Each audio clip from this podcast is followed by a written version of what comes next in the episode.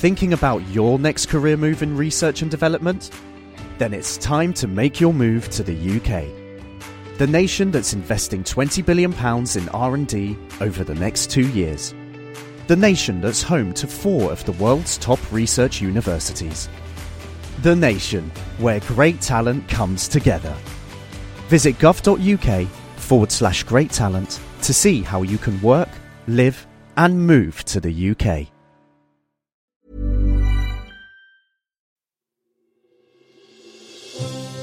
Question of the Week from the Naked Scientists.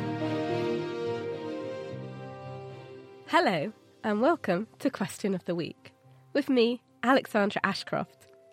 This week, we've been cooking up an answer to Zetti's question. When you cook food with any alcohol, how much, if any, percentage of the alcohol stays behind? I asked Vayumani Reaktal from Harvard University to turn up the heat on Zetti's question. Alcohol containing ingredients are really prized for their ability to impart complex flavors and aroma. Many people, when they cook with alcohol, actually assume that cooking completely evaporates the alcohol because the alcohol has a lower boiling point than water. But contrary to popular belief, a significant amount of alcohol could actually remain at the end of the cooking process. This is important to consider when you serve dishes to people who may need to control their alcohol intake. Wait, so my coq can still get me drunk? How do we know this? Most of what we know about cooking with booze comes from a 1992 study in which researchers measured the alcohol levels at the end of cooking a number of different dishes, including orange chicken and scalloped oysters. Each recipe represented a different way that we might actually add alcohol to cooking, quick flaming, to simmering food for many hours.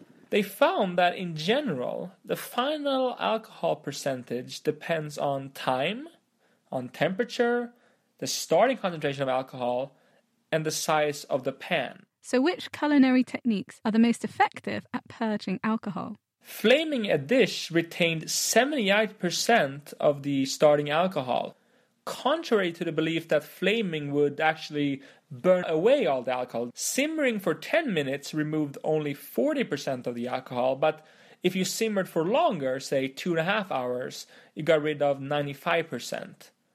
So, those worried about their alcohol intake should maybe consider slow cooking. Any other tips for those looking to avoid getting sauced on sauce? Well, with simmering, the final percentage depended not only on the time, but also on the surface area of the pan. A wider pan removed way more alcohol. But in general, while the amounts of alcohol in dishes is usually very low, predicting the final percentage in your dish is not a simple task, which also means it's hard to know how recovering alcoholics will respond to different dishes with alcohol. However, it's overall safe to say that the perception that alcohol is removed with cooking is a complete myth. Science tells a different story. So, if you're cooking for a teetotaler, best to play it safe and keep the wine for another time. Thanks to Vayumani Reaktor for serving that up. Next time, we'll be buzzing about John's question. We know that flies process movement much quicker than humans, which is why it's really hard to swat them. But is it true that if you move slow enough, then the fly will not register the movement and therefore you can actually get it? Do you think you know the answer? Well, get in touch and let us know. You can email Chris at nakedscientist.com, find us on Facebook, or tweet at Naked Scientist. You can also join the debate on our forum. That's nakedscientist.com forward slash forum. Until next time, goodbye.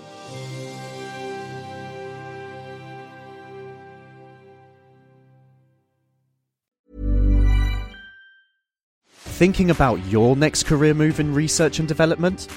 Then it's time to make your move to the UK. The nation that's investing 20 billion pounds in R&D over the next 2 years. The nation that's home to 4 of the world's top research universities. The nation where great talent comes together.